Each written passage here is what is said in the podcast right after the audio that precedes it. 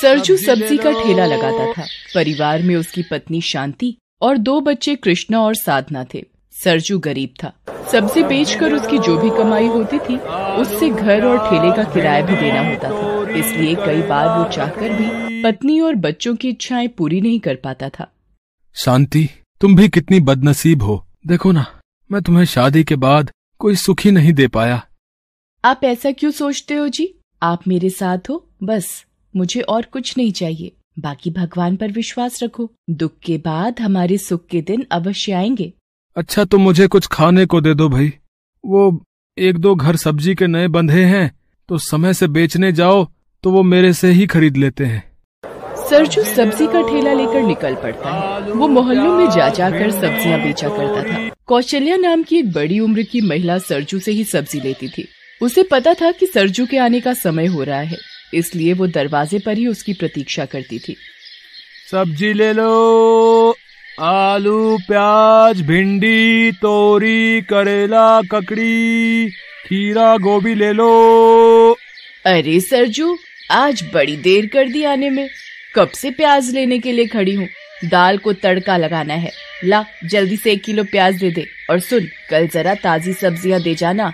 परसों फिर पंद्रह अगस्त है तू आएगा नहीं। अभी देता हूँ माता जी ये लो। सरजू कौशल्या को सब्ज़ी देकर आसपास के सारे मोहल्लों में घूमता था। सारा दिन सब्ज़ी का ठेला लिए वो घूमता रहता था और शाम को थका हारा घर आता था। अब तू क्यों रोने लगा? क्या हुआ है? माँ मेरी पूरी पतंग फट गई। चिपकाया तो उड़ी नहीं रही है। मुझे पंद्रह अगस्त पर नई चरखी और पतंग दिलवाओगी ना? कृष्णा अभी तेरे पापा आ गए हैं। वो हाथ मुँह धो रहे हैं। उनके सामने पतंग और चरखी की कोई बात मत करना। वैसे भी वो पूरे दिन के थके हुए आते हैं। अब रोना बंद करो। सरजू खाना खाने बैठ जाता है। आ, क्या हुआ कृष्णा? रो क्यों रहा है बेटा? नई पतंगे और मांझी की नई चरखी मांग रहा है। मोहल्ले के दोस्तों को देख लिया? उनके पास खूब सारी पतंगे और नई चरखी हैं, तो इसे भी वही चाहिए। कोई बात नहीं। कल मैं अपने बच्चों के लिए नई पतंगे और चरखी लेता आऊँगा। ठीक है? फिर हम परसों पूरा दिन पतंग उड़ाएँगे। ठीक है ना बेटा? अरे सरजू कहा है? आइए आइए लालचंद जी। मैं कल सुबह ही आपके पास आने वाला था। मुझे सब पता है तेरे बहाने। कल की कल करते हुए आज दस पंद्रह दिन बीत गए। ला निकाल मेरे पाँच हज़ार रूपए। दो महीने का ठेले का किराया वरना ठेला वापस ले जाता हूँ हाँ। रुकिए लालचंद जी। पाँच तो पूरे नहीं हो पाएँगे। ये तीन हज़ार रूपए अभी हैं मेरे पास। ये रख लीजिए। मैं आपको अगले हफ़्ते बाकी के पैसे दे दूँगा। नहीं भाई, पूरे पैसे दे जाना और ठेला किराए पर वापस ले जाना। हरिया, ए मंगल, ठेला उठाओ, चलो। लालचंद जी लालचंद जी, नई सब्जियों के पैसे दे आया हूँ, सुबह उठानी है, कैसे बेचने ले जाऊँगा? ऐसा मत करो लालचंद जी। बाकी के दो हज़ार दे दियो, फिर ले लियो ठेला दोबारा। हाँ चल। लालचंद अपना ठेला और तीन हज़ार रूपए लेकर चला जाता है। सरजू दुखी और परेशान हो जाता है। उसका रोज़गार का साधन ठेला लालचंद ले गया था। अब वो कैसे सब्ज़ियाँ बेचेगा यही चिंता उसे खाई जा रही थी। अगले दिन। अरे शांति ये टोकरा कैसा? कहाँ से लाई हो? अरे वो एक बार तुम पिछले साल आम और खरबूजे इसमें लेकर आए थे तो ये टोकरा मैंने संभाल कर रख दिया था। आज आप थोड़ी थोड़ी सब्ज़ियाँ इसमें ले जाकर बेचाओ कोई बात नहीं थोड़ी ही सही बिकेंगी पर खराब तो नहीं होंगी। सरजू सब्जियों का टोकरा अपने सर पर रखकर बेचने चल पड़ता है। रास्ते में सड़क पर जाम लगा हुआ था सरजू थोड़ी देर वहीं रुक गया। तभी एक लड़का अपने दोस्त के साथ गाड़ी में। अरे यार ये कितना जाम लगा हुआ है यार। ये झंडा ले लो भैया। पाँच रुपए का है ले लो ना भैया। अरे यार क्या मुसीबत है यार ये। ये ले पाँच रुपए पकड़। भैया ये झंडा तो ले लो। बच्चा झंडा देकर आगे चला जाता है। वो लड़का झंडे को ज़मीन पर फेंक देता है। तभी सरजू ये सब देख लेता है। वो लड़के की गाड़ी के पास आता है। भैया जी ये हमारे देश हमारे भारत का झंडा है। इस झंडे के लिए तो हमारे देश के कितने शहीद कुर्बान हो गए पर इस झंडे पर आँच नहीं आने दी। इसे संभाल कर रखिए भैया जी। कल पंद्रह अगस्त है और ये झंडा इस देश की धरोहर है। इसे माथे से लगाना ही हमारी शान है। दूसरा बैठा हुआ लड़का सरजू से झंडा ले लेता है। जाम खुल जाता है। उनकी गाड़ी आगे बढ़ जाती है। सरजू भी सब्ज़ी बेचने चल पड़ता है। मोहल्ले में पहुंचकर उसे याद आता है। अरे आज तो माताजी ने ज़रूरी सब्ज़ियाँ लाने के लिए बोला था। जल्दी जाता हूँ। आज माताजी नज़र नहीं आ रही। माताजी ओ माताजी कहाँ हो? अरे आज सब्ज़ी नहीं लेनी क्या? अरे दरवाज़ा तो खुला हुआ है पर कोई आवाज़? अरे अरे ये कौन करा रहा है? हाय। पानी। माता जी आप ज़मीन पर कैसे गिरे? अरे माता जी कुछ तो बोलिए। मेरा पंप मेरा पंप। माता जी ये मांग रहे हो आप? खाली है। Doctor doctor. कौशल्या की सांस फूलने लगती है और वो बेहोश हो जाती है। अरे अब क्या करूँ? इनके तो घर का कोई सदस्य भी दिखाई नहीं दे रहा है। मुझे इन्हें हॉस्पिटल ले जाना होगा। बाहर किसी रिक्शा को रोकता हूँ। ए भैया ए, ए रुकना जरा रुकना। इन्हें उठाने में मदद करो यार। यहीं पास के हॉस्पिटल ले चलो भैया। एक मिनट रुको। ये दुकान वाले भैया को बता दूँ। भैया इन माताजी के घर का कोई व्यक्ति आए तो बता देना पास के हॉस्पिटल ले जा रहे हैं। ठीक है जी? अब मैं अपनी सब्ज़ी की टोकरी यहाँ रखकर जा रहा हूँ। अब ठीक है भैया। जैसे ही कोई वापस आता है मैं बोल दूँगा ठीक है? जाओ जाओ।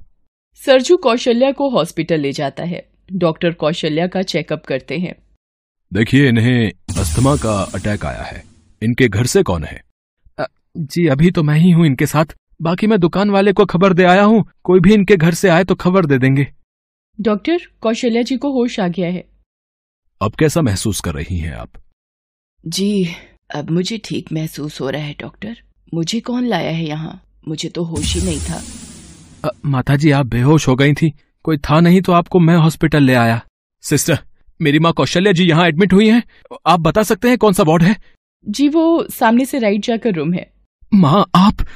ये मेरा बेटा आ गया है धीरज। माँ माँ आप ठीक तो हो ना? डॉक्टर अब मेरी माँ कैसी हैं?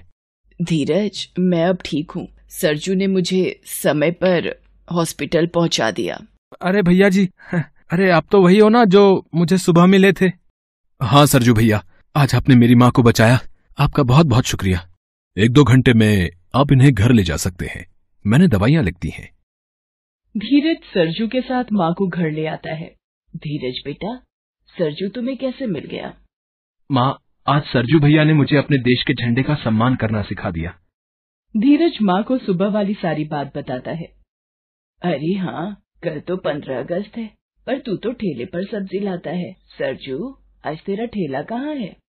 माता जी वो किराया पूरा नहीं दे पाया। इसलिए उसका मालिक ठेला वापस ले गया है। अरे माम मेरा वो दोस्त है ना अनिल उसके पापा ठेला वगैरह ही बेचने का होलसेल का काम करते हैं। अगर हम सरजू भैया को एक नया ठेला खरीद दें तो इनको किराया भी नहीं देना पड़ेगा। हाँ ये ठीक है। तू सरजू को नया ठेला ही दिलवा दे। माता जी ये सब अ, रहने दीजिए।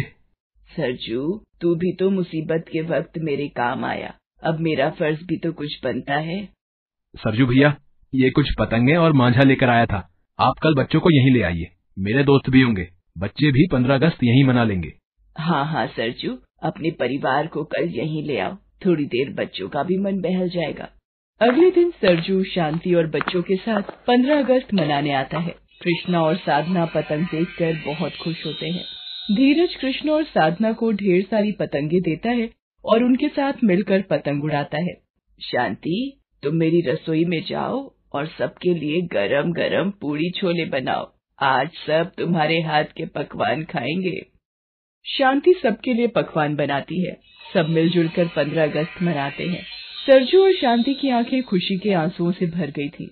बच्चों के चेहरे की खुशी बता रही थी कि आज गरीबी की गुलामी से बच्चे आज़ाद होकर उड़ने को पंख फैला चुके हैं।